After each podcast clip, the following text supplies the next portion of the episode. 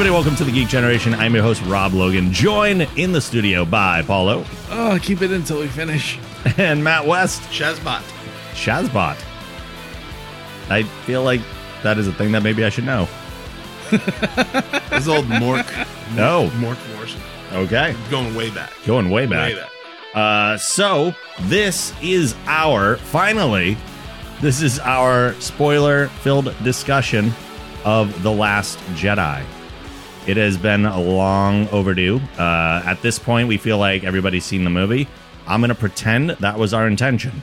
Our actual reason is that we just hadn't gotten everybody together to get this recorded, uh, but I've been looking forward to it for a while. This is the same crew that did our spoiler discussion of The Force Awakens, so I wanted to make sure we kind of got the same crew together for it because I know how passionate you guys are about Star Wars. Continuity. Continuity. So that discussion went so well, I thought, hey, let's get the boys back together, do it again. So at this point, if you have not seen Star Wars The Last Jedi, this is your fair warning that we will be talking about everything in depth, spoilers everywhere. I recommend, highly recommend you see the movie first, unless you're just a spoiler junkie that wants to know everything that's going to happen before you watch it, which I'll never understand. But uh, once we step into the spoiler room, it is fair game. All bets off. Here we go.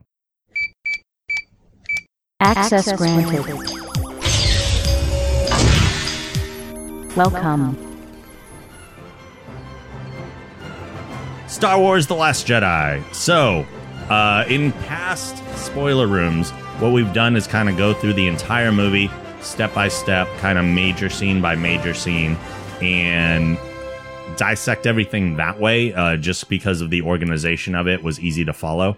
Uh, I threw that all the window, uh, out- all out the window this time uh, because who needs organization? I mean, I do have notes there organized, but I thought because of the divisiveness of this film, I would break it down into the things that we thought worked and the things that we thought didn't work and kind of see where we weigh in ultimately on the other side of that. So at least that's how I have my thoughts organized, and I'm sure you guys have a lot of thoughts that will just permeate right into that.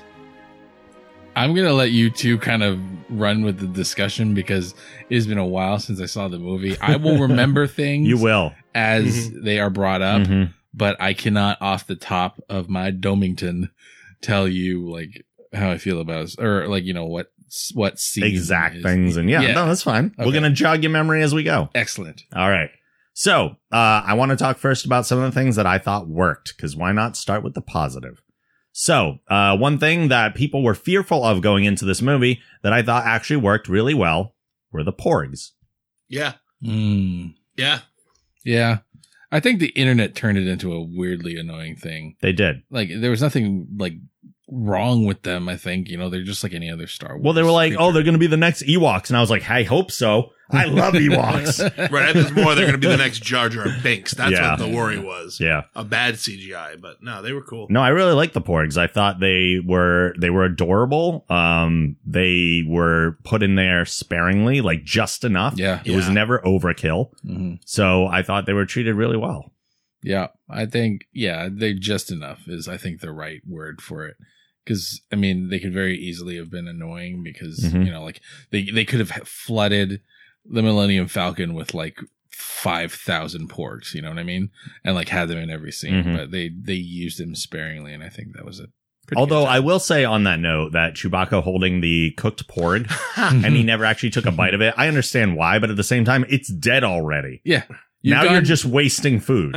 you've gone through the process of cooking it. It is completely cooked. yeah. It is in your hand, and just because you see, and that's like that's like eating chicken and then seeing a chicken walk by, and suddenly you're not hungry. Like that, I'd be like, cook that one too. yeah, I want seconds. I love how he turns like, all right, well, I'm just going to turn the other way and not look at this one poor give me the sad eyes. Yeah. And go to eat. And then there's another one. Give, that was terrific. I thought that was a great little It was really good. And they were very, they were very expressive. They had, Yeah. like you said, they had the big sad Giant eyes anime, and they, yeah, yeah. really good. I, I was very surprised with them. Um, also the, uh, I didn't even know these were going to be in the movie until I saw the movie. The, uh, Jedi Island caretakers, the Octu caretakers. Mm. Mm. Those were, um, they were in it very little, but every time they popped up on screen was a wonderful joke. yeah. Yeah.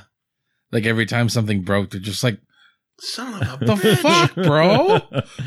yeah, I, I found them very enjoyable. Uh, kind of like the the straight man to destruction. Mm-hmm. Yeah, I think I think overall, I think some of the use of of humor was done well. I didn't Mm. think they overdid humor, and I don't the the successful Star Wars movies. I don't think humor was ever like the forefront, but you'd have an, a a well crafted line, or you know that would bring a laugh. And I think some of the, like the sight gags they did were were good, but they weren't overdone. hmm There were so the humor, uh, given the situation, uh, there were a couple places where I thought the humor didn't fit. That we'll definitely get to, but uh, for the most part, I thought they did a pretty good job with it. Uh, but I have I have weird issues with humor too. Like I had some issues with Avengers as well, where like that Galaga joke in Avengers, uh, a lot of people dug that joke, and I was like, oh no, that's that's stupid. uh, Snoke's origin is a thing I thought worked. I know there's a lot of people that disagree with me. I found Snoke from the beginning to be a very one dimensional character. Mm-hmm. I'm evil. I'm the new emperor. Who gives a fuck where I come from? Mm-hmm. Like they, we know that they disposed of him in this movie, uh, and they never revealed his origin. And they didn't reveal his origin because it doesn't matter. It's not important. I understand people's need for world building and having, uh, the Star Wars like mythology built out for them and spoon fed to them. But sometimes, guys, mystery is better. I think you'll all find that out when Solo comes out. But No, no. but but I, I think sometimes mystery is better, and it doesn't have to be a specific origin story. The fact that we don't know is fine, and ultimately he's not important enough for us to really get it. Yeah, it's kind of like a through line through the a theme of the movie is like kill the past, Mhm. right? So like, I mean, the fact that we don't know where he comes from or that they don't confirm that he's like, you know, whoever, you know, the, the internet speculated him to be is fine. I mean, the the the trilogy moving forward is about Kylo versus Rey. Mhm. It's not about even Luke. I mean, as we know. Right. It's like the literally everything that connected you from the past is almost all dead. Or is it all dead? Yes, it's all dead. Almost. So, I mean, for the most part, like I I was, you know, curious about what his origins were, but I wasn't troubled by the fact that they didn't do anything with it. I'm actually glad that in the long run they didn't make him Darth Plagueis hmm because I mean, while there's been reference to Darth Plagueis and they used that whole legend of Darth Plagueis to uh, for uh, Palpatine to to begin Anakin down the dark dark the path of the dark side, uh, I, I didn't think we needed that.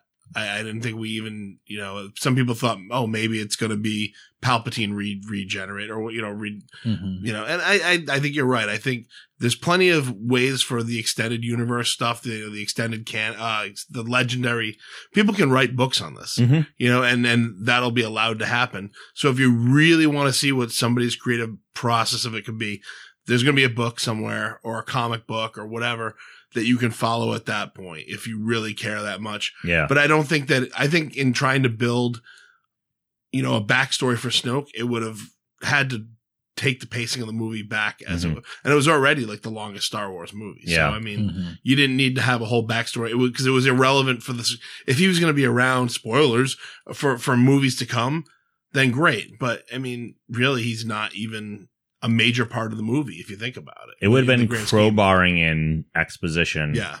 and Mhm. slowing down a scene just to tell us that, just for fan service, and that's not how you tell a story. Mhm. Yeah. So And better. eventually, what happens with Snoke anyway is, Mhm.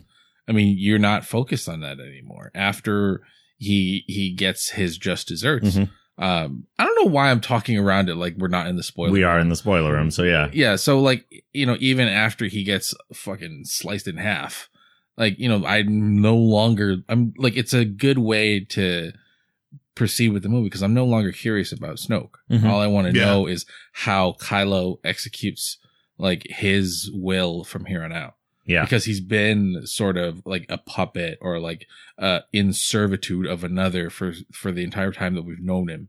So now I'm more curious to see like how he moves forward as the leader. Mhm. You know what I mean? Agreed. So Yeah. Kylo's the interesting character. Snoke is a means to an end. if you draw a parallel to the first, uh, and you know everybody criticized the parallels between uh, the previous film and and and A New Hope. Mhm. But if you think about the first time you saw Star Wars and no one spoiled anything for you, did you you wanted to know more about Vader? But you right there, you knew that there was this big army. So that you know you have the the the Empire. You have all these people in place. You have this you know this guy who is in black, very intriguing hmm you put it now forward, you've got the first order. It's in place. The first order is here. Did you really need to have, we got all this backstory in the prequels. Arguably, we didn't need all the stuff in the prequels. No. You know, that's a, in a lot of the mystery that was Darth Vader. You could say, you know, have the reveal. He's, he's Luke's father, but you didn't need those three movies. And I'm not one of the, I'm not a prequel hater, but you didn't need that. And just No. like this, Snoke is now, you know, the grand, you know, the, the grand general. He's the head of the, the first order. Hmm and you don't need to know where he, all you know is at this point in time there is the first order. He is their leader. Kylo ren is the darth vader if you will at the time. You don't need to know all the the pieces of this for it to be the beginning of a movie and for it to move on. And i think that that's sort of we've been at this point with like you said the the fa- the fanboy servicing the fanboy of well where did he come from where did you didn't have that with star wars initially No. but we're so used to getting all this now that people now are, well, I'm let down because I don't know that. But you didn't need that. And Star Wars arguably is one of, you know, that and Empire, like the two best movies in the whole series. Yeah, it would have been a tangent from the main storyline that would have only pulled away from it, not added to it. And like we said, that's not that's not good storytelling. Uh, even like looking back at the prequels, having watched the prequels, and now if I go back and watch the original trilogy, I do not connect Anakin Skywalker with Darth Vader. Like even when you see him helmet off, like that's not. It feels like a different character to Mm. me. So even I, even though I have this big explanation for Darth Vader's origins, I do not even connect his origin story necessarily to the current Darth Vader or the one that I've always known. So would it actually have done anything for us? Right. But like the Rogue One Vader hmm absolutely feels like Vader of A New Hope to me, at least. Yeah, no, Yeah, you're right. Absolutely. But I don't connect him with Anakin, you know. Right. the- Feels feels different. Yeah. Uh, on that note, another question that was lingering from the first movie, because we asked a whole bunch of questions after the first movie. Another one that was lingering is the origin of Rey and who his who her parents are. And we had a bunch of theories and we went over them. Uh, and the internet had a bunch of theories, and I thought they took the best possible route. Rey's parents are nobodies. Nobodies. Because the whole one of the biggest points of the movie, aside from letting the past die and her letting go of who her parents are, is the fact that a hero can rise out of anywhere. We see it in the final scene of the movie with that force sensitive kid. So the fact that the the force can be strong with anybody means that anybody can rise up, anybody can become a Jedi with the proper training.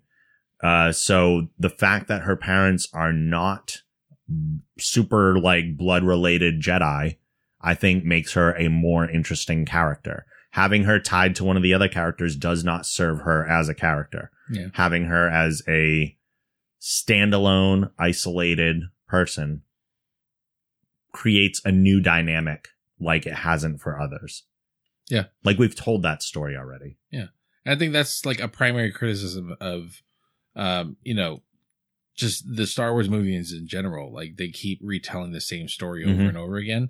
So one one way you divert, or the one way that you exit from that, like an exit strategy from that, is to just make it not matter.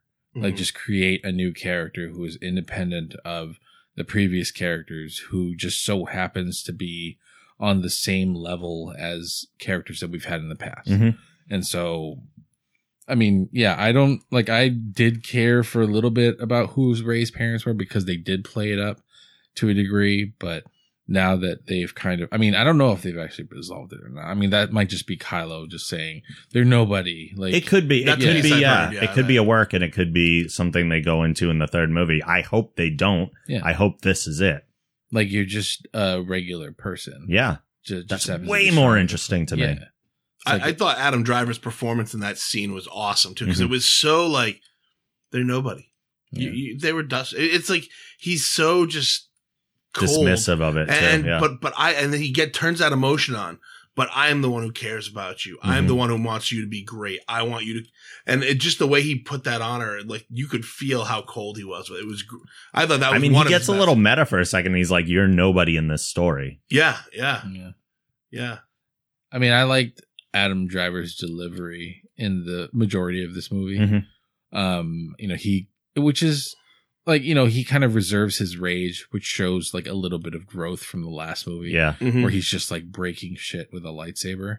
You know, like this movie, he's much more like calm and calculated. Mhm. And when, and during a time when you would think that he might rage out and, you know, break things, like he manages to suppress it, which is like, you know, which is showing growth in a character, which I Mhm. can appreciate. yeah, and that actually leads to my next thing uh, of stuff that worked in this movie. Just boom, Kylo Ren, the most interesting character in this current trilogy by far. Like, I I would also argue, like, as much as Rey is a prominent character in this and one of the main characters, this story is Kylo's story. Mm. not even necessarily Rey's. Kylo is the one going through the biggest character arc and taking the most turns and is the most emotionally interesting.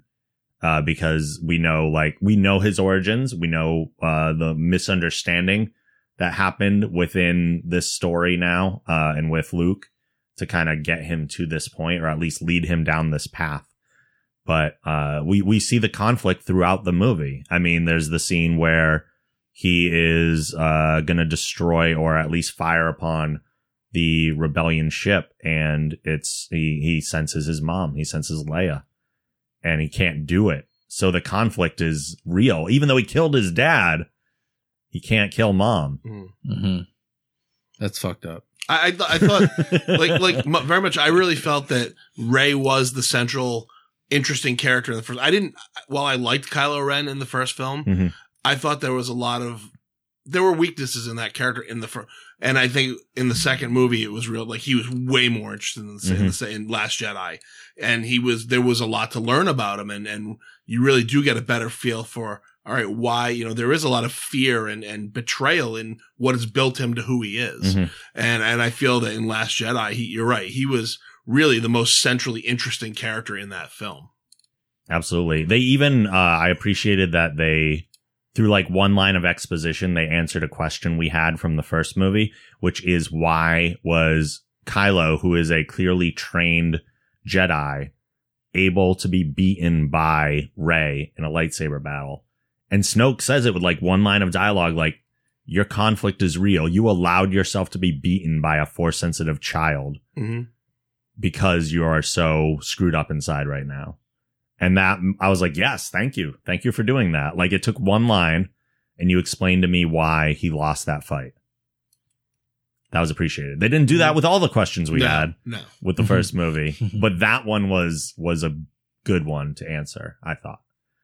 Uh the whole Luke versus Kylo dynamic was strong. It Mhm. was the thing I cared about maybe the most, Absolutely. maybe even more than the Kylo and Rey dynamic. And largely that's because Luke is Luke. Yes. I care about Luke. I have years invested in Luke. And you waited a whole previous movie to get Luke. Yes. You got that one little flashing glimpse of him in the previous film. Now in The Last Jedi, you get Luke. Yes, give me as much Luke as you can give me. Now, Mark Hamill was criticism uh, was um critical of the Luke Skywalker that we got in this movie, saying that like I'm playing this role, this does not like this isn't the Skywalker, the Luke that I remember, and I kind of agree with him there to some degree, but I also understand the direction that they took him in. It felt a little bit like uh Bruce Wayne in The Dark Knight Rises. Like his argument was Luke's always been the optimist. He would never step away like this. Mm-hmm. Just like Bruce Wayne would never step away for eight years. Like Well, the he- mission yeah. is to But he he had said, you know, oh well, a Jedi, a Jedi. Why would they? Why would they exile themselves? And then it's like, but Obi Wan did. Oh, Yoda Jedi's did. do it all the time. right. yeah, so yeah. I mean, as he became stronger with the Force and more in line, and seeing failures in trying to to mentor, he would absolutely follow the way of, especially if he was communing with with Force ghosts.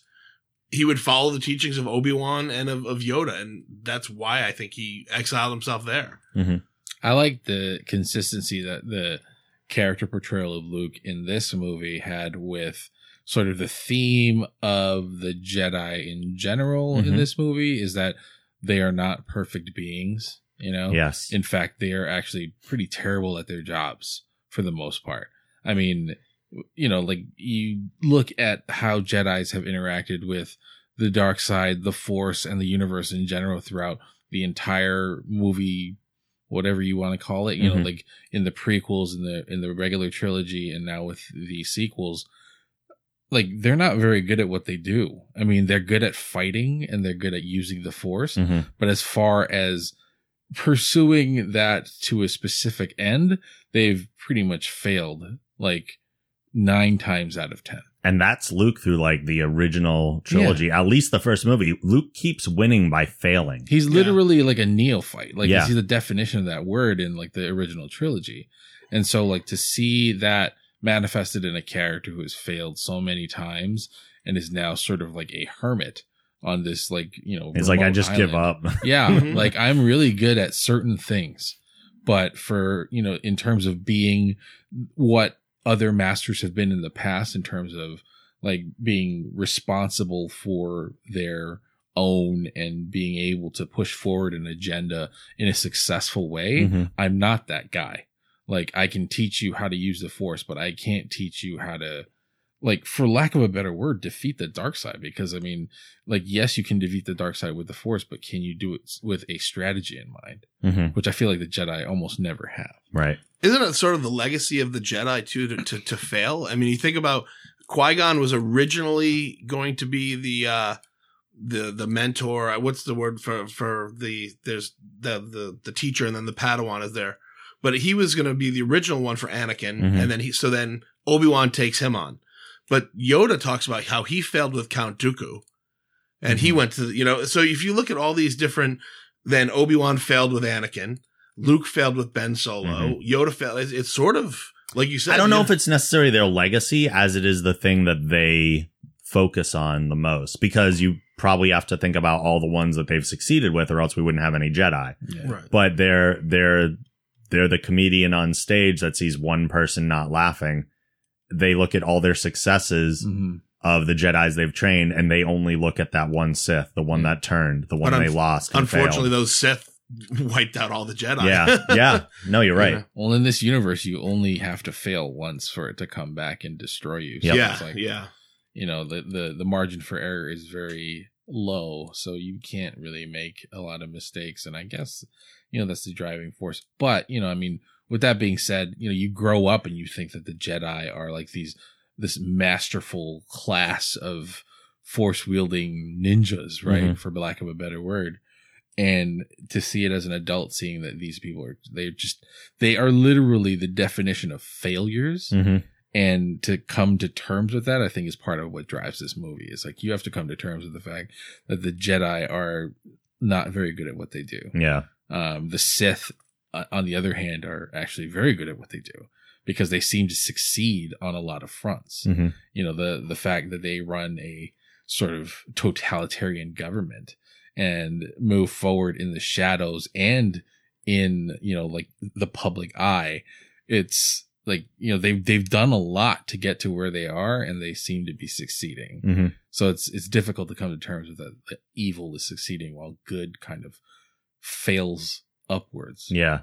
And, and I think that's part part of that is because of the tenets of what makes a Jedi a Jedi and a Sith a Sith. It's easier to be Sith than it is to be Jedi. Exactly. Yep. Because you don't have to suppress your emotions to be, and I think that's why the Sith can be more suc successful.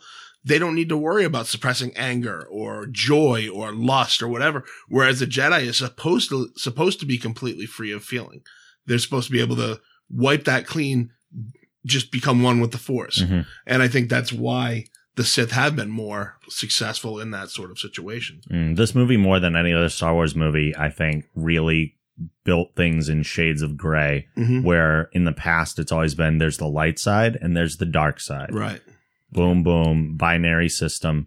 But now we have like even DJ on that ship showing the, the, uh, was it the war profiteers, Mhm. um, the ships that they were making. Yeah. He shows the holograms of the TIE fighter and all the Imperial ships. And then all of a sudden, oh, look, there's an X Wing. right.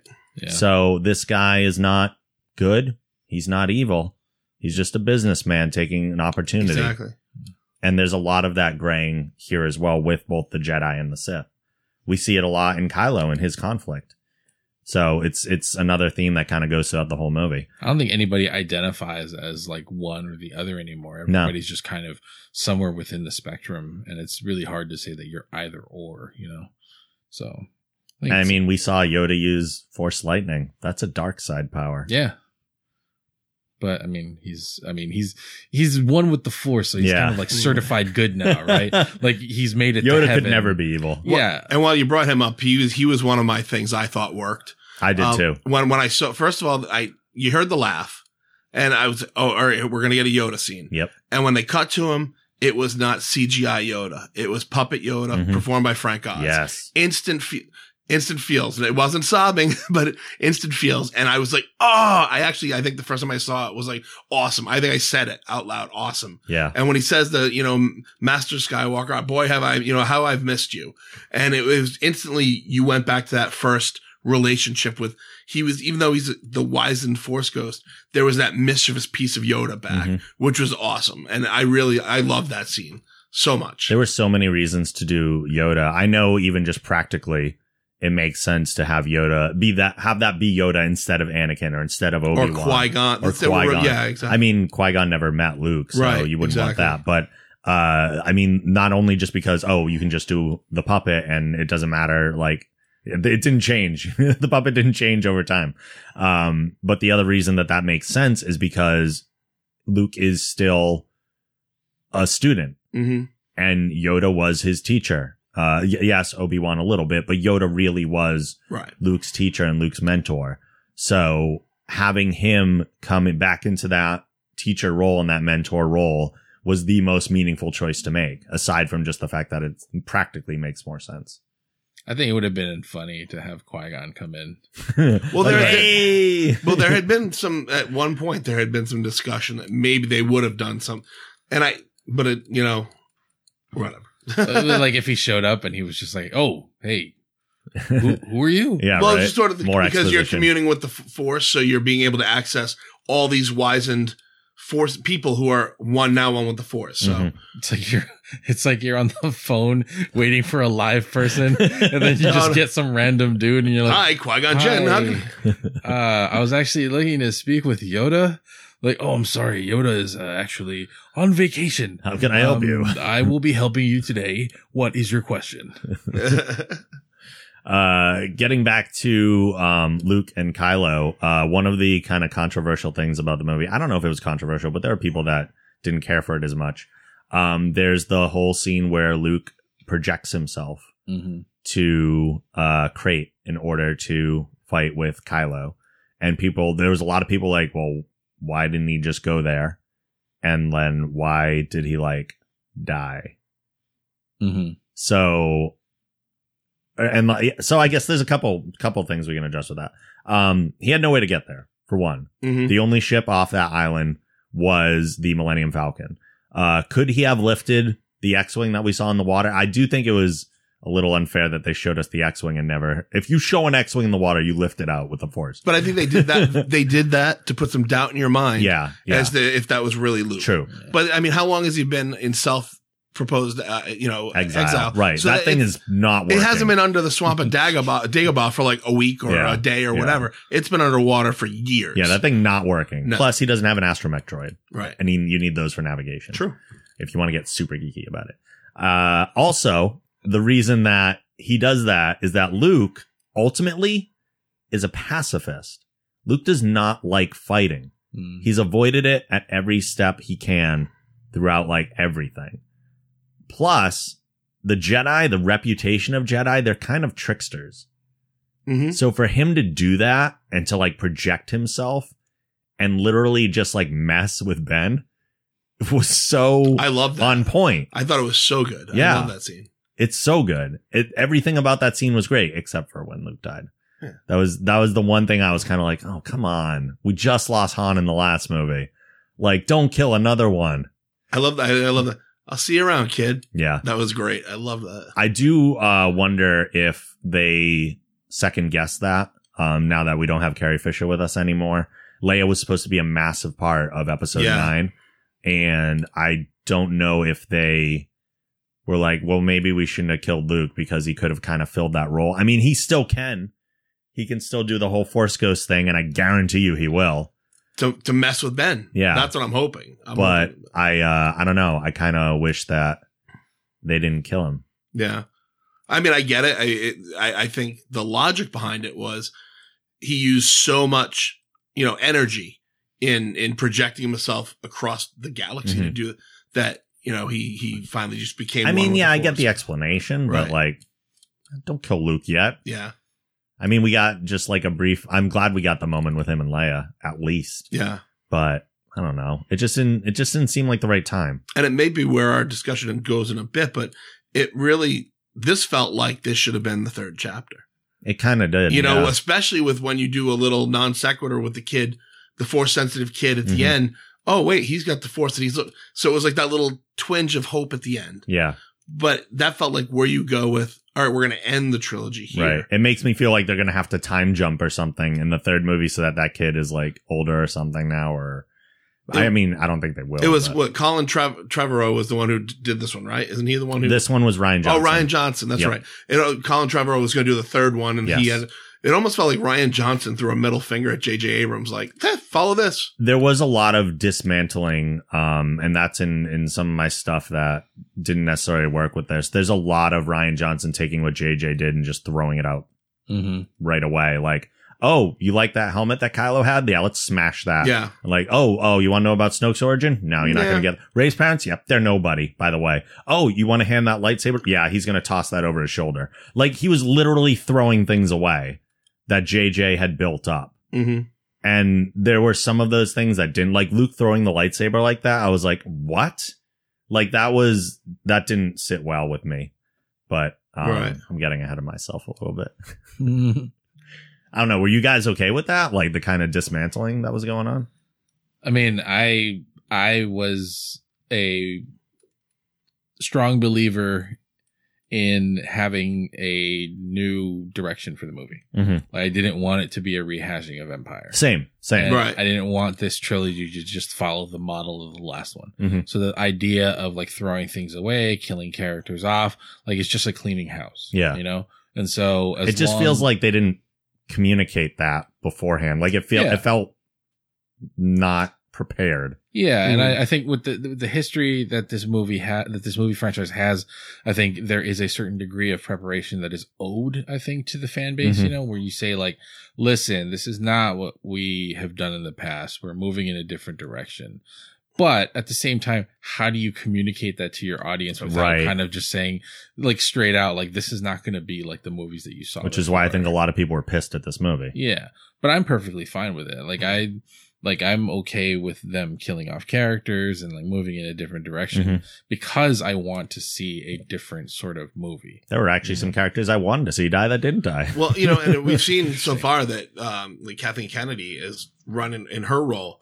If things aren't fitting the tone, they're not fitting the general direction of the franchise. They're axing people. hmm So they've got to. I mean, it had to at least. And they they were approved. They they had the stamp of approval with everything that was going on in this, at least with the studio and and you know Disney, who now owns Star Wars and that whole property. So Mm-hmm. Yeah, I'm okay with it. I have no problems with it. Yeah. Uh, the only other things that I had on my list of things that kind of um, thought really worked is kind of a list of great moments within the movie that I just thought were kind of outstanding. Uh, one was Luke reuniting with R2 on the That was Falcon. awesome. That was beautiful. was one of the highlights. yes, Uh, when Luke's like, nothing, nothing you do can make me change my mind. And he drops the Leia video. I was like, oh, R Like, two. not not just from the nostalgia, but like it's so fitting to use it there, and the fact that he still has it. yeah, Oh, It fits with his personality. it so does. because R2's always been kind of like a snarky, sort of sarcastic character. Be Yep. like, yeah, yeah, well, take a look at this. Yeah. remember this? Yeah. Remember this? Remember how you felt back then? This is my guilt trip protocol. Yep. totally. You know, And for that being the thing to really kind of change his mind That yeah. that was phenomenal. Yeah, and I thought his reaction to it was great too, because that's how you would react if somebody tried to like guilt trip you Yeah. into like this. He's like low like, blow, man. Yeah, it's like, come on, dude. That was great. We talked about uh, Luke reuniting with Yoda a little bit. I thought that was absolutely stellar. Another like just big. I mean, one of the things this movie did really well was giving us.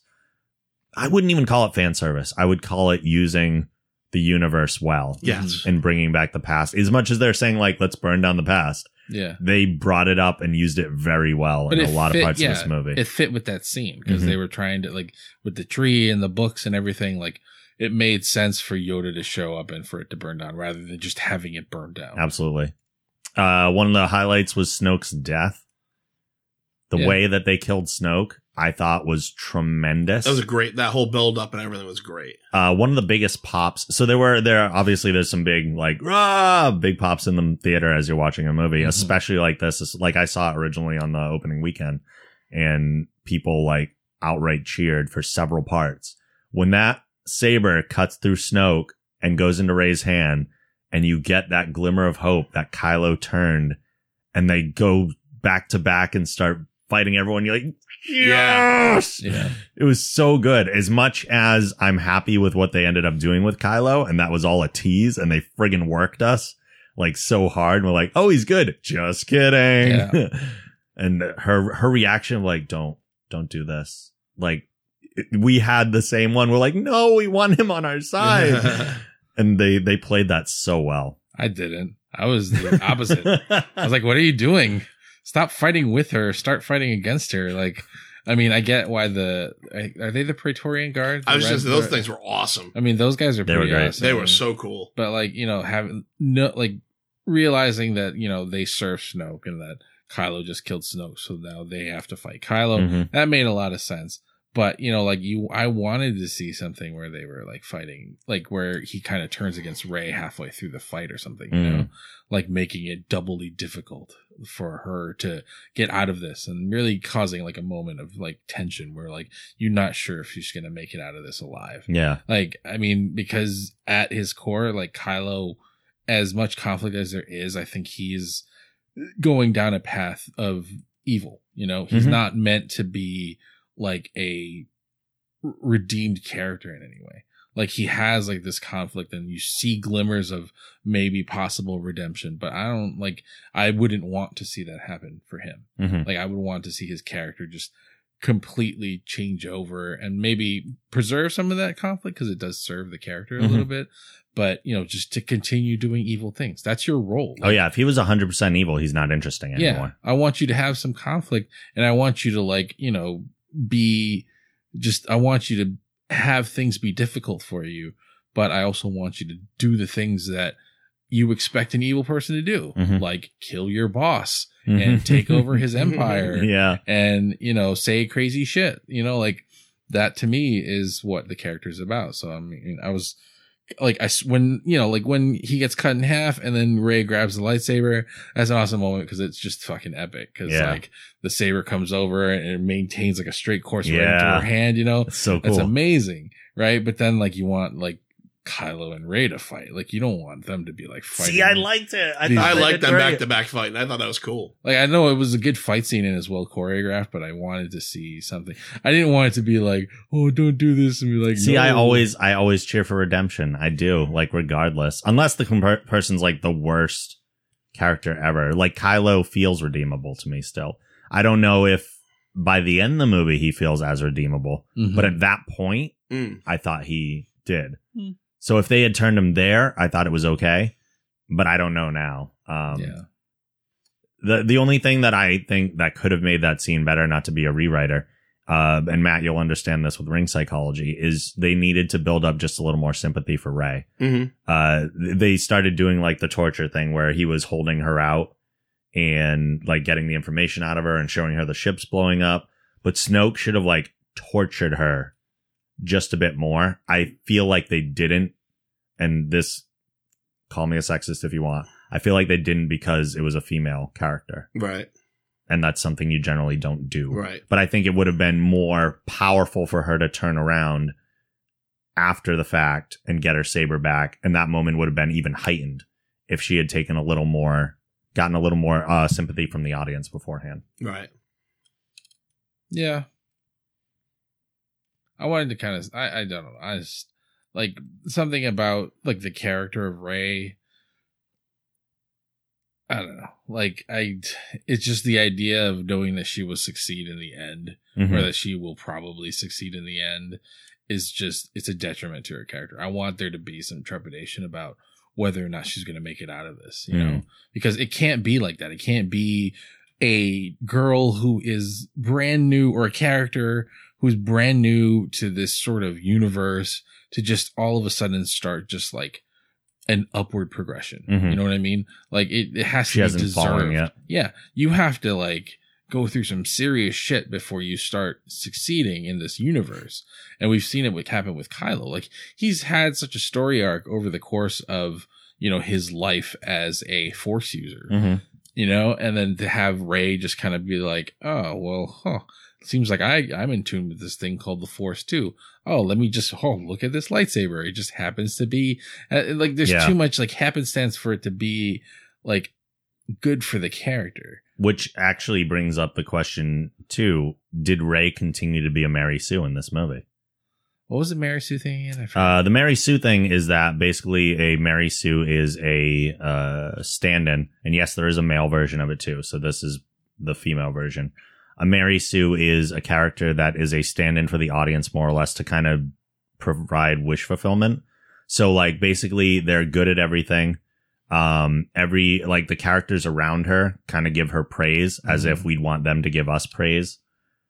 Uh, so like the fact that in the first movie she was a, an amazing pilot, and Han was like, "Oh my god, you're so good at that, and you can fix the Falcon and all this." Like she's good at everything. Yeah. We never really felt like she was gonna fail or mess up, or like I think the worst in the Force Awakens is that she gets captured by Kylo, but she easily overpowers him with Force later, and then just moves on. Yeah. So does that is that happening here again? Like there's no there's no big fall for Rey here Yeah. aside from again getting captured by Kylo and then they overpower Snoke and like Yeah. Like there's not she doesn't have like a like a I don't know if you'd call it a hero's journey, but she doesn't have like, right. that that tri- that she doesn't have the trials and tribulations of somebody who like you know who I don't want to say deserves because that's not the right word, but you know somebody who has gone through enough for to to warrant that success. yeah. Like- she's either she's either at one point or she's going up which ironically is the complete opposite of Luke, who has just failed upwards. yes You know what I mean? yes that's Like- exactly what we were saying before like Luke is interesting because he keeps failing Yeah. and going upwards but and it just it doesn't make any sense. But for Rey, it's just like, oh well, she's just going through the steps, and oh look, she's succeeded again. And Yep. so it's less interesting, and kind of goes back to the point of this being Kylo's story. Yeah. you know? Exactly. Um, and then lastly, maybe, uh, at least as far as great moments go for me, one of the most visually stunning, mo- uh, like moments I've seen in a Star Wars movie at all is that hyperspeed jump Oh yeah, awesome. through Snoke's ship. in silence. yeah. Unbelievable. yeah. It's something that everybody's thought about at some point. Like, what if, or why can't you do that? Like, like why you can't jump to hyperspace when there's a planet in the way? Right. Like it makes sense. Th- Mhm. That's all got to be calculated. Yeah. like it makes sense that if there's something in your way, despite the fact that you are traveling at some ungodly speed, you will cause some sort of accident. Yep. Yeah.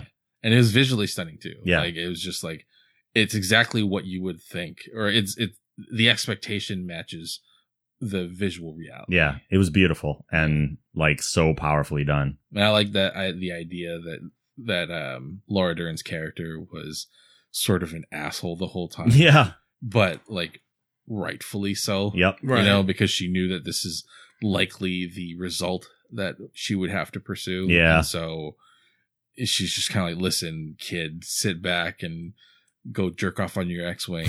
like, let me take control because at the end of the day, I'm Fly gonna boy. be like, I'm gonna be the one that has to do this, not Mhm. you. And You I. I liked her little her little comment to Leia too about where Leia goes, I like that one, and she or she says, I like that one, and Leia says, Me too. Yeah. Like so you've seen that Holdo is like this asshole, and then like just, you know, she turns that little bit of, oh, okay. So she's being a hard ass in her military role, but she's not an asshole. Right. Yeah. You Right. know, and she's super heroic actually.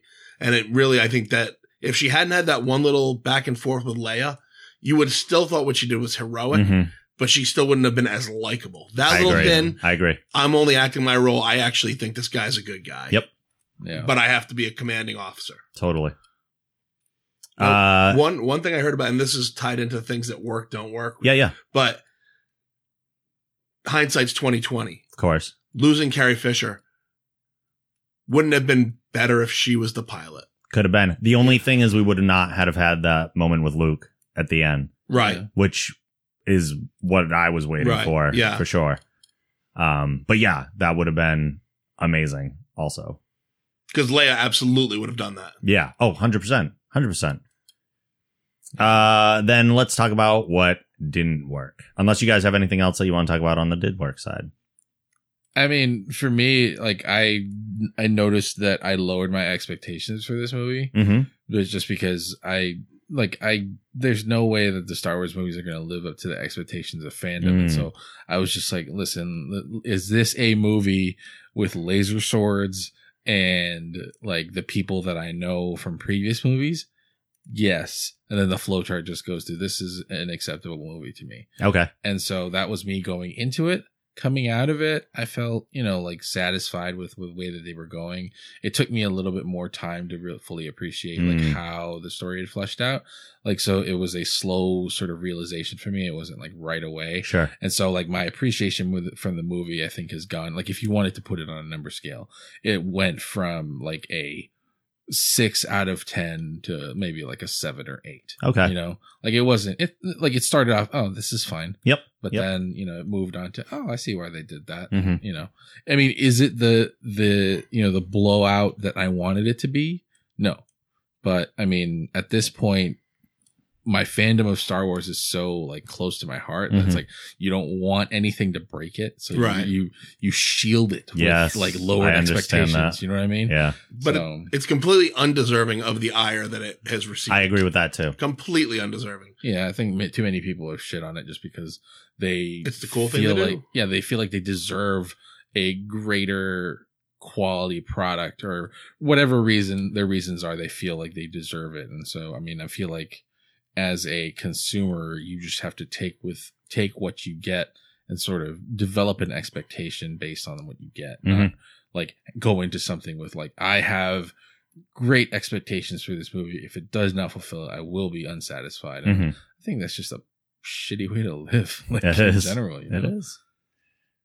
But All right. yeah, So I had one thing. Yes.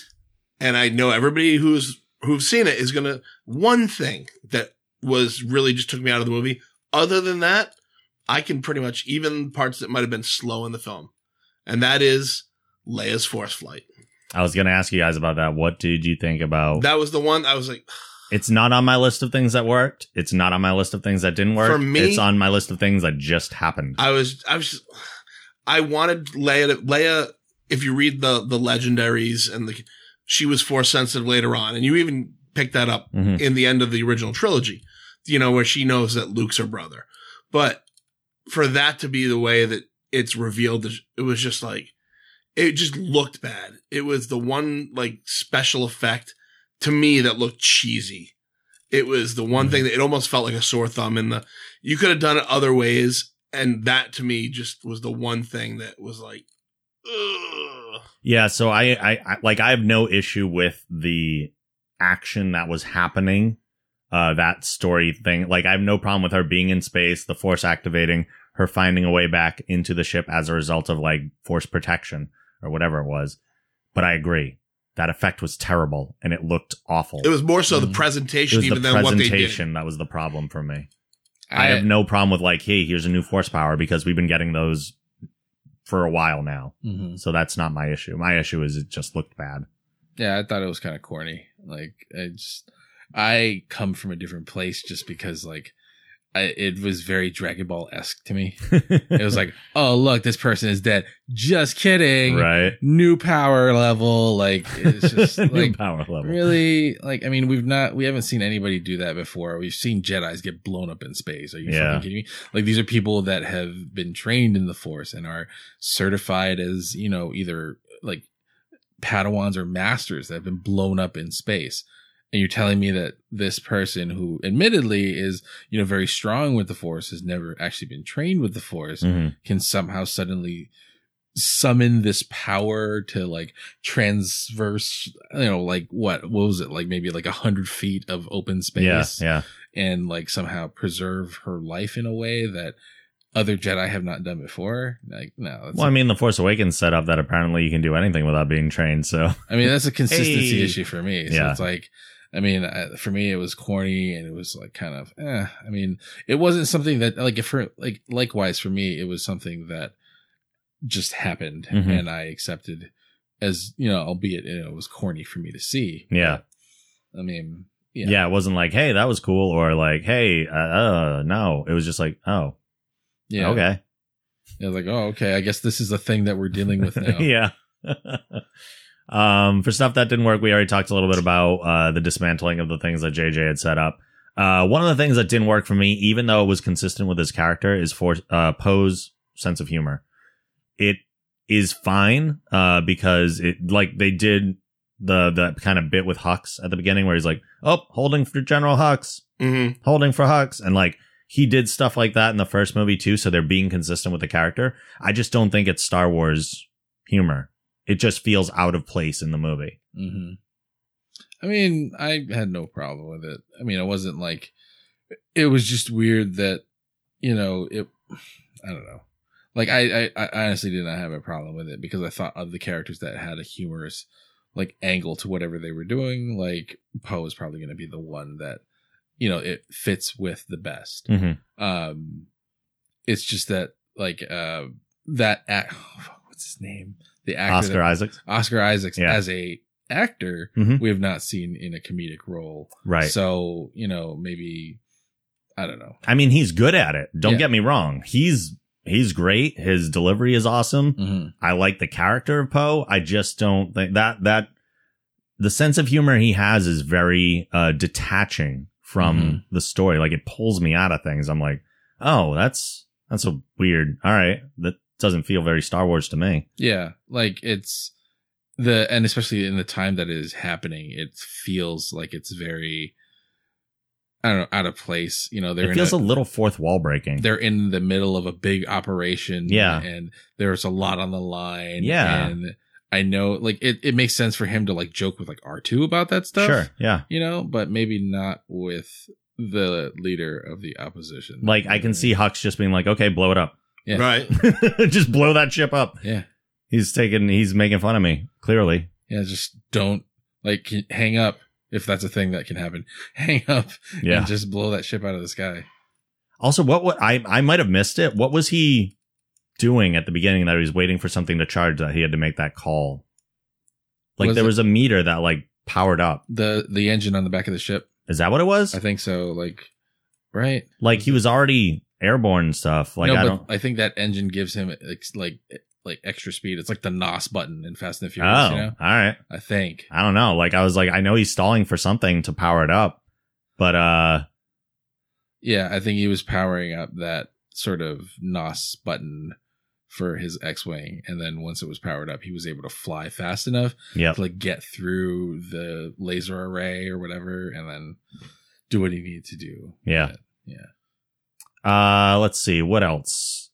Oh, and then okay, so I guess the reason that I I had brought that up, I had this in my notes too, is that that part of like holding holding is immediately followed by Leia's joke to 3PO where she's like, "Wipe that nervous look off your face," which was a very funny joke and a very Mhm. Star Wars joke, hmm and that just fit so much better. So Right. like, so the other one like stood out a little more because they were like right next to each other. Yeah. I was like, oh, that doesn't that doesn't seem right.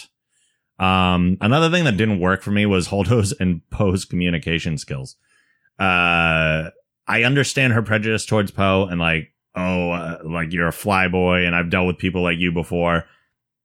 the first time, fine. The second time she comes to him, where he's like borderline mutiny, fucking tell him. Like, what does it hurt to tell him? Yeah. At that point, he's that upset about it. He's flipping chairs and stuff. Like, just tell him the plan. Mhm. What's the harm? Yeah. That, but likewise, though, then he kept her in the dark. So, hmm Yeah, I mean, I feel like you know Poe could be a character that would disobey the order to be the sacrificial lamb in Mhm. this case. Like he could have you know engineered a way to be the one that ends up flying the ship sure. into the the whatever they call it, the dreadnought or the gaunt or whatever the thing is. Yeah. I'm real good with names, guys. um so i mean i feel like he like his that is part of his character that he would be the one to be the sacrifice and not holdo like he might see value in her leadership if she said something but i mean you know i guess it's kind of yeah i don't yeah, the whole interaction between poe and holdo and then having there not be more severe consequences for like going up against her especially in this sort of militaristic environment Mhm. is was a little inconsistent. It's like, Yeah. why don't you? What are you doing? Like, he goes in jail. He goes in space jail. Yeah. for- forever. Yeah. You know, like until you're done with whatever you're doing, and then you ship him off. Like, you don't just be like, oh, that's a nice little boy, and then like let him carry out his own subplot. Right, right. Yeah, it was a little, little weird. Um, the biggest problem for me, aside from just like the pacing of the movie, it was needlessly long. Uh, and a result of that was probably my biggest complaint, which is Finn and Rose's entire storyline. Like their Like- relationship. Uh, the, not just their relationship, like the entire mission they go on Go was boring as hell. And it would end up being useless because it didn't. They didn't succeed. Yeah. If you pull all that stuff out of the movie, the only thing we lose is the end shot with the kid meaning something. Mm. we could have done that probably in other ways, but the the Canto Bight stuff was dull as dirt. I think Marc Bernardin said um, when he was talking about it, uh, you could have thrown some little Easter eggs in there that would have at least made it feel less draggy. Mhm. I guess at one point they were going to tie that in maybe with Lando Calrissian, Mm, uh, but then I guess when they went with Billy Dee Williams, he just didn't fall into the character. Like he didn't have that debonair to him. Uh, but even if you had like had like a, a giant poster that scanned, you know, Lando Calrissian welcomes you to Canto. At least you would have been like, oh, it's, you know what I mean? And I know that some Yeah. people, oh, that's the whole, everybody's tied to everybody and everything. But at least that would have given you a little more feel for that place, especially if you could have put him in there. mhm. But I like the idea that they were like, oh, it's the worst place you can, or there's the worst people you can possibly imagine. It's a bunch of like rich people. yeah, Yeah. I like that idea. There's there's some things I like about it, but you don't lose anything by taking out of it. Like by taking it out, then there of course there's like the whole also the like rose kissing Finn thing that they didn't earn at Mhm. all, and it came out of nowhere. I don't I don't uh, agree a hundred percent with like the Canto Bights sort of storyline meaning nothing because in that you get Benicio del Toro's character You do, and but then you get the reali- ultimately, but then you get why? the realization later of you know there is no real good versus evil this Yeah. is really just a business for me and then you see sort of like the shades of gray on both sides of i mean it's a very limited window where you receive this realization Mm-hmm. and it doesn't have a huge impact for, but for me it's kind of like a seasoning to the rest of the dish you know what i mean Mm. like it's like it gives some context as to like how this all came about and how it is continuing to move forward. Like it's not just like Jedi versus Sith. It's really it's more about like money and about yeah, like yeah, yeah. So do we know for sure that Benicio del Toro is not back for the third film? we do not know for sure. Because that I think would be that would make the Canto Bight subplot at least in retrospective worthwhile if he comes back now Mm-hmm. because he has stabbed them in the back and he did sell them out. If you bring him back in the next film, then at least that whole subplot is because right now, I mean, we get the slicer, he fails, we don't succeed in our mission, Mhm. and he sells them out and leaves. But if you bring him back and have a return with them, then I think, all right, now that now there's a reason why all that happened. There's a payoff later on. Maybe, but that that brings up the same issue I had with the Force Awakens, where like we were we were saying, oh well, Rey's stuff will be fine if they explain it. Like Mhm. I don't I don't want to wait. This is one movie. I'm watching one movie right now. Deal with this one movie. It has to everything has to work here. right, but it is but it is a movie that they've said is going to be part of a trilogy. it is. So there's some expectation that there are going to be some, and a lot of the threads for between this and the next one have been cut.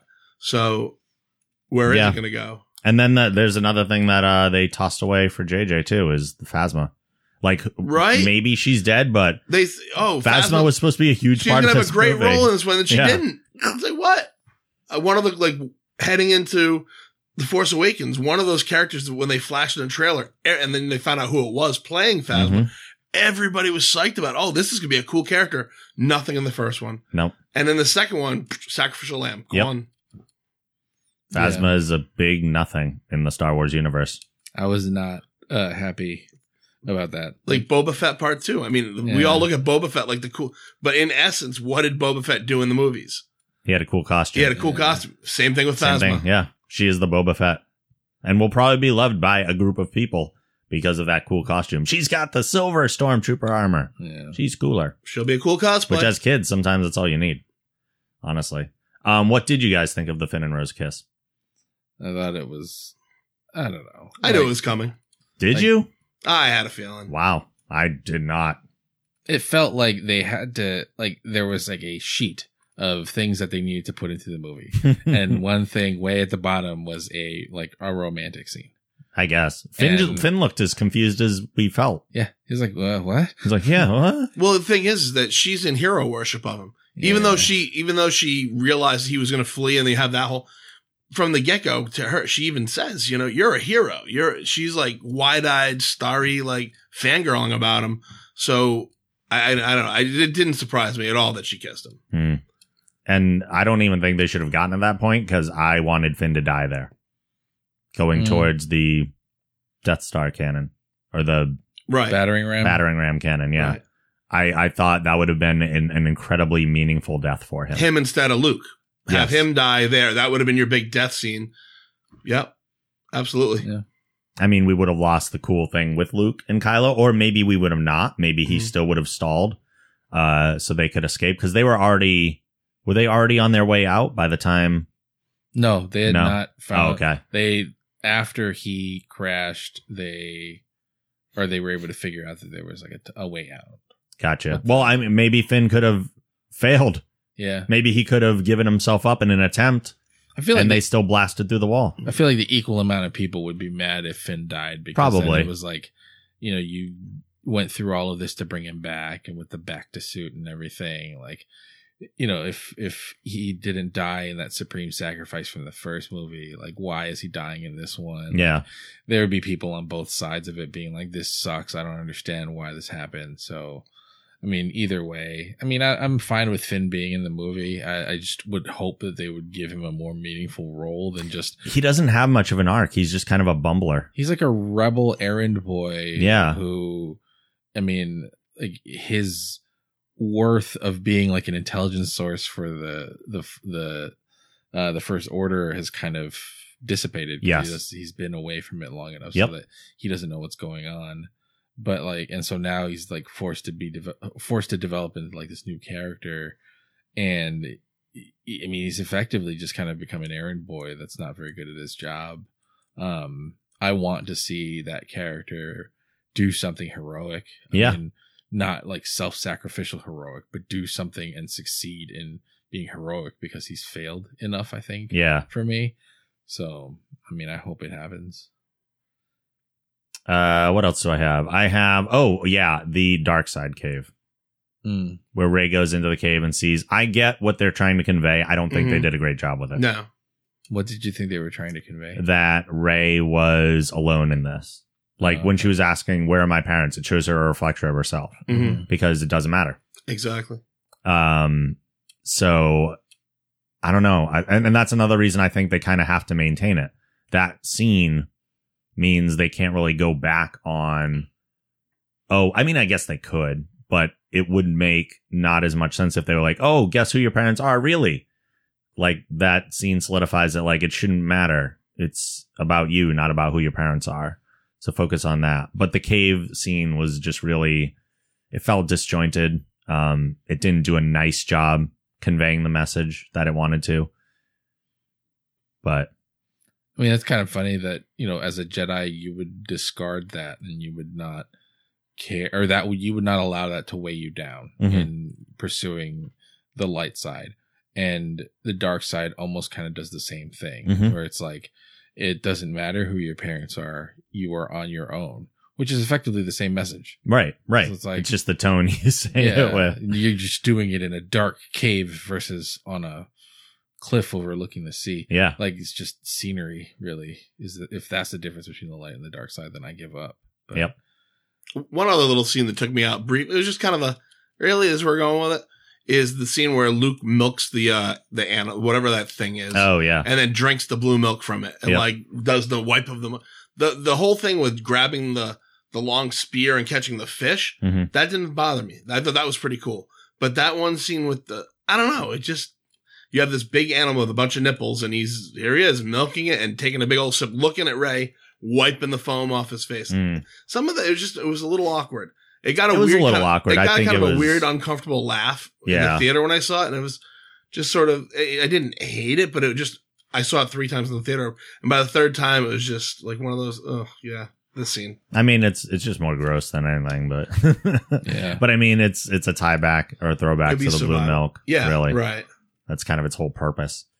Um, on the flip side of moments that I really liked, there are a few moments I really didn't like.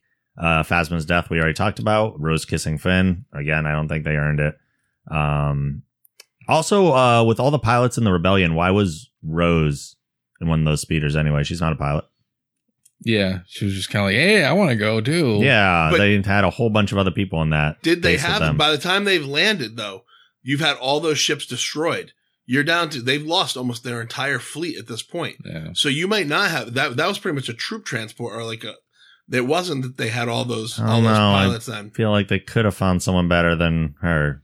I don't know. then like the the escape pod technician yeah, Yeah. I mean, at that point, it, it just felt to me. It I think like, Leia would have been better off. I get what you're saying, but it, to, at that point, I think they were trying to just illustrate that they had had that that huge casualties. Like I don't even all think they were that's trying to illustrate anything. I think they just needed her out there to bump Bump- bump, bump Finn out of the way. I think that was the entire reason, and that's not enough for me. Left. But her mom, Um, her mom wa- or her sister was a pilot, so yeah. you know they're trying to play that piece. I think too. Uh, and then lastly, uh, this one really bugged me. Luke calling the lightsaber a laser sword. I know that was George Lucas's original intent, uh-huh. but the term laser sword does not exist in their universe. yeah that's Mhm. true That is what people who make fun of Star Wars call a lightsaber Yeah. Mhm. and parodies and stuff. Even Don't though just- embrace that. even though i just called it that earlier in the episode but, you know, whatever I well, yeah. I mean, I don't don't call him like for Luke to use that term pulled me out of the movie. But do you think he used? I mean, it's in that term of sarcasm. I mean, oh, I'm going to be there swinging a laser sword against the entire rebellion, I mean, and, and the entire uh, First Order. Do you think that that was like? I I what- understand it, but it just I don't know. It just didn't sit well. It was just a little ugh. Don't do that. I don't know. i get it no it's like And something then, yeah, the only term he would have known, well, initially, because the first thing is is Obi Wan. That's your father's lightsaber, Yeah. you know. So that's what he would have. The first thing, I, yeah. So it, it would It's be the same thing of me like watching Batman Begins and them saying Raz Al Ghul instead of Ra's al Ghul the whole movie. Like Mhm. it doesn't ruin the movie for me, but it's like, ugh, right, why? Right. Like you know what it's called, you know how it's pronounced. Stop it. Mhm. If the Um, CW is getting it right, why can't you get it Right? Uh, then I just have a list of, unless there are any other things that bug you guys, I have There a was- list of Easter eggs and cameos. there was one thing that bugged Yeah, me. yeah. So um the thing that bugged me the most was kind of like the mind meld connection thing that they do between uh Kylo and Rey. Oh yeah, Um the thing that bugged me about that was just there's just one scene where they like it inadvertently happens like they're somehow connected. the shirtless then- scene. No, no, uh, Oh. is, it, is it the shirtless scene? I don't know. I don't like know. there's this one scene where they're like uh, where they are like they realize that they are in this mind meld and they're like oh i hate this and it's like yeah i know i can't help it you know it's like almost like two teenagers that are forced to call each other by their parents Yeah, like- it was just so awkward. You call up Timmy and you apologize. Yeah, you call him and you apologize for taking his lunch money. And it's like, I don't wanna. And then you just get like forced into this conversation. Yeah. Like it was like, I understand the, I understood the, the reason for that existing. I don't understand why it just happens. hmm Like it feels like it's something intentional that you need to like reach out to somebody. That's like what they did the first time, right? Mhm. Like there had like Snoke provided the bridge, but they had to cross it themselves. Mm. But for some reason, at some point in the movie, it's like, oh, now all of a sudden the bridge is a moving walkway. We're all forced to move towards each other. Yeah. Like why? Why? And then and just the the conversation that they had to kind of start that one process was kind of just like, ugh, like why? Like I know that you guys are young, but you don't have to have this conversation. Like it just doesn't make any sense to me. Like. And that kind of took me out of it, you know, Hmm. like, that having that conversation. I thought those were some of the most compelling scenes in the Mm. movie. Like I they're talking with like I other. like it from like a character Okay. development perspective. I just don't like how it happened. Don't like the mechanic of it. Yeah, I Sure. don't like that it was a forced phone call and not like a intentional like reaching out a hand. You Mm. know? But I mean, yeah, like I said in the beginning, like I not at the beginning, but you know, like I said about the movie and to from the get go, like I lowered my expectations going into it, so I f- came out of it feeling fine Sure. um and there, so there wasn't a ton of it that really got to me so I'm generally okay with it which is All right. not saying a lot i mean you want to be able to say like yeah star wars is Right, awesome, right. you know but So, uh, just like The Force Awakens, there were a bunch of people in the movie that you may or may not have noticed. Uh, some are by voice only, some are in suits and whatnot. Uh, some of them were cut out of the movie, even though I'm not going to mention the ones that were cut out of the movie because they were cut out of the movie, which means they're not in the movie and they don't need to be talked about.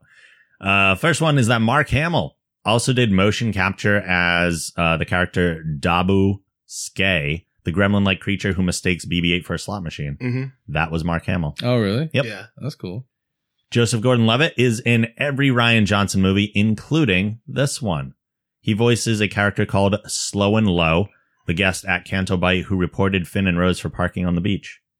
oh okay nice Uh, Warwick Davis, who played Wicket the Ewok in Return of the Jedi, uh, and then a handful of other characters in the prequels, plays another guest at the Canto Bight Casino. They didn't say exactly which one. It's listed. I didn't put all the details because it's not one you necessarily notice. Uh, Edgar Wright is barely visible in soft focus behind Poe Dameron in the hangar in Crait. Hmm. And lastly, Gareth Edwards, who directed Rogue One, is the soldier on Crait next to the one who licks the ground and calls it salty. Mm-hmm. oh cool So a whole bunch of cameos there. There was another one that people thought was a cameo, myself included. James Corden is not in this movie. Where where would he have been A lot of people thought he was one of the uh, rebellion pilots at the beginning that got blown up with like a quick shot on his head. uh, There's another actor uh, playing that role. I think his name was like Jamie Christopher or something. Looks remarkably like James Corden, and the internet thought so too. uh, So that is not James Corden, uh, Huh. despite popular opinion. But years from now, they'll they'll remember that he was in it, just like Sinbad was in Shazam. Right?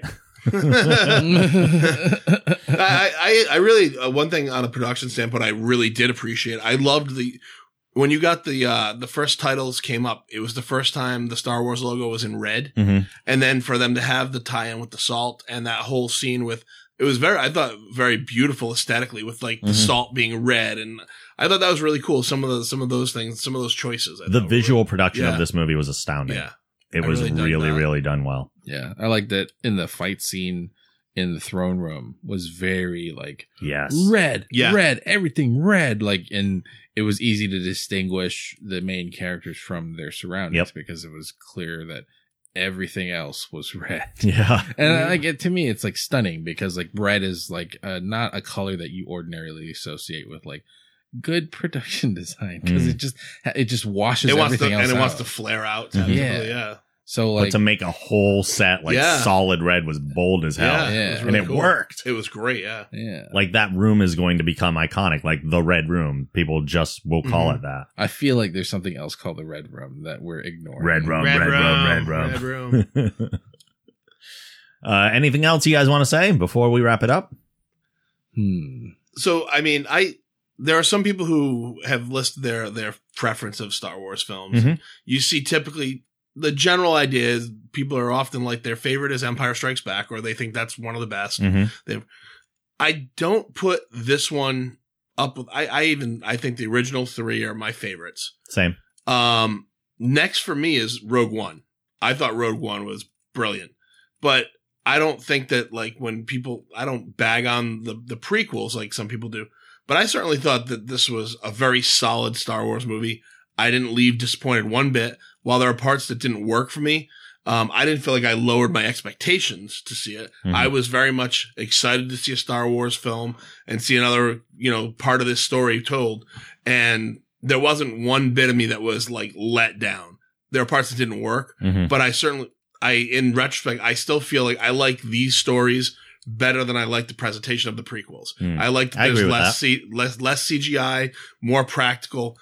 The, the things that worked for me worked huge. Yoda, R2 and Luke, the scene where the light speed through. I mean, those were some awesome, awesome scenes. Yep. So it really is the sum of a whole, like the sum of the parts for me was excellent. Okay. Yeah. So definitely I would, you know, you said it was a seven or eight. I would, an eight, it's an easy eight for me. I wouldn't say a nine or 10, but an easy eight.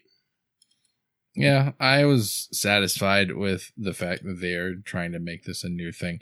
I think that was part of the reason people were dissatisfied with it. Like, it's hilarious to see the internet's reaction to it because before uh The Last Jedi comes out, they're like, oh, like it's just going to be another rehash of uh, of Empire. Right. Right. It's so dumb. I don't want to watch the same movie again. And then for them to make a newer movie, you know, like, yeah. Albeit with the same sort of subject matter. Like the internet's just like, oh, this sucks. I don't like the direction that they're going. Like, it's make up your mind, guys. Yeah. like, yeah. it- they're doing trying to do something new. Just let them do it. So, like for me, that I credit, you know, the people at Disney and um the people who are behind the writing, you know, that to create this newer universe that we're sort of in a way forced to deal with because we kind of are and that Hmm. that was an intentional pun force uh Ugh. but yeah, so like we're kind of being forced to deal with it, and that's great. And I think it's that's creating change that I think that we need to adopt Yeah. going forward because otherwise you're just not going to be satisfied with these movies. I um I'd probably put it in the range of the the seven as well. Uh mainly because of what I said before, like that whole Finn and Rose storyline really slowed the movie down for me. Um the pacing is really there it's a little bit of a drag getting Mm-hmm. through the movie. There were se- when I was watching it for the first time, um there were several points throughout the movie that felt like the end of Lord of the Rings Mm. where they had like seven endings, except they were like entire new set pieces Right, they were going to. Like there were there were several times where I thought the movie was over, and there was a whole other sequence. Like I thought it was going to end before we even went to Crait, Mm. or I thought it was going to end when Luke stepped out of the doors, like walks through the fire, and we just see him from behind. Boom, ending point right there. And there's just so much more that happened after thought parts that I thought were clear stopping points Mhm. um, especially for a middle movie. A middle movie generally ends a little more abruptly without things wrapped up as much, Mhm. which I know I'm contradicting myself uh, by saying that I want a full complete movie here and not necessarily just part of a trilogy. But Empire did that too a little bit. They they kind of wrap things up, but also cut off a little bit abruptly. So I was expecting that here, uh, and it it kept going. So the pacing really hurt the movie overall for me. It's not something because of that. I think it's a movie that I'll rewatch less Yeah. than some of the others, which is unfortunate because I think there are a lot of strong things in the movie itself. There's actually one more thing that I was dissatisfied. Yes. with. Um, the fact that this movie takes place over such a short time period. Mm. um i think they packed a lot into that and like i know that you know different people were involved with different parts of the story like Yep. rey and finn going to Canto Bight and like the rest of the people being involved in this sort of space chase you know like along the lines of sort of like a mad max kind of thing Mhm. right? Um, but I feel like a lot of it deserved more time, whether that be in retrospect through some sort of like jump back to see like how this all came about or you know how they were planning this Mhm. or or just like the the concept of time in this movie does not give the weight to the story that it needed. Mm. Like it what I feels mean? like Rey's training was over the course of three or four days. yeah, way too fast. Yeah. Like I mean, and these are fairly epic realizations for a character to go through. hmm So for her to go to like the functional equivalent of like sleepover camp Yeah. and just all of a sudden become this great, you know, force wielder, a little bit out of the realm of expectation for me. Yep. Um, and I mean, I get that they were trying to fit it all within like this, this chase that happens over the course of however many hours they had of fuel left. But I mean, I feel like time would have given a little bit more weight to the re- to the remainder of the story. All right. Yeah. So uh that pretty much wraps up our last Jedi stuff though. Um I I do think like kind of like as a, a, final thing, um the biggest thing that I would like to see them do moving forward is give Rey more depth Mm. because I do want her to be a strong character. And right now she is kind of vanilla. Um this is Kylo's story right now until they really really explore Rey and give her give her more conflict as well. Not the temptation of the dark side. I feel that's weak. Yeah. She needs something more. Uh, and, and it, it's there. It could be there. They just got to get it. she needs like that Batman moment in like the Batman Returns or Batman and Robin, where like they the the Riddler drops both of them or Batman drop- Forever. Yeah, So Batman the one you didn't say. yeah, whatever.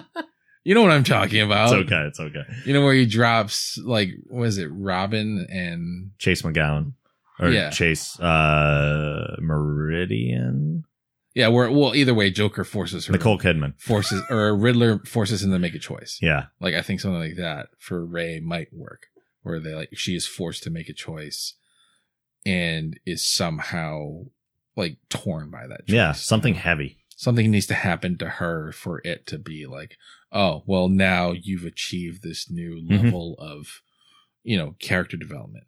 I So, agree. All right. Uh, final thoughts or something you'd like to plug? Paulo? Um, I don't have anything to plug, uh, but you know, definitely support the Geek Generation any way that you can, because this is how we continue to make this quality content for you all, and it's free. I mean, we're giving it to you for free, right? It is free. So I feel like you know, like you just give a little bit back, and then we it makes something better. Even if that back means just telling your friends to listen to the show. Yeah, I mean, like That is a currency. subscribe to the Twitch channel or, you know, like join us in the Discord or, you know, even if it's like you feeling a little generous and like throw a couple bucks our way, like, yeah, that's great. That's So- great. Yeah, it's great. It's all good. It's all good. Matt West. Please don't let Solo suck. Please don't let Solo suck. Please don't let Solo suck. Thank you. For everything else we do, head on over to thegeekgeneration.com. If you use iTunes, please rate the show and write a review. We always appreciate those. You can watch our live podcasts, cooking, gaming, and more at twitch.tv slash thegeekgeneration. Send emails to podcast at thegeekgeneration.com. And as always, the show theme is provided by Machine Supremacy. A link to their site can be found on our site. We'll be back soon with more geeky stuff for you, and we will see you then. Later.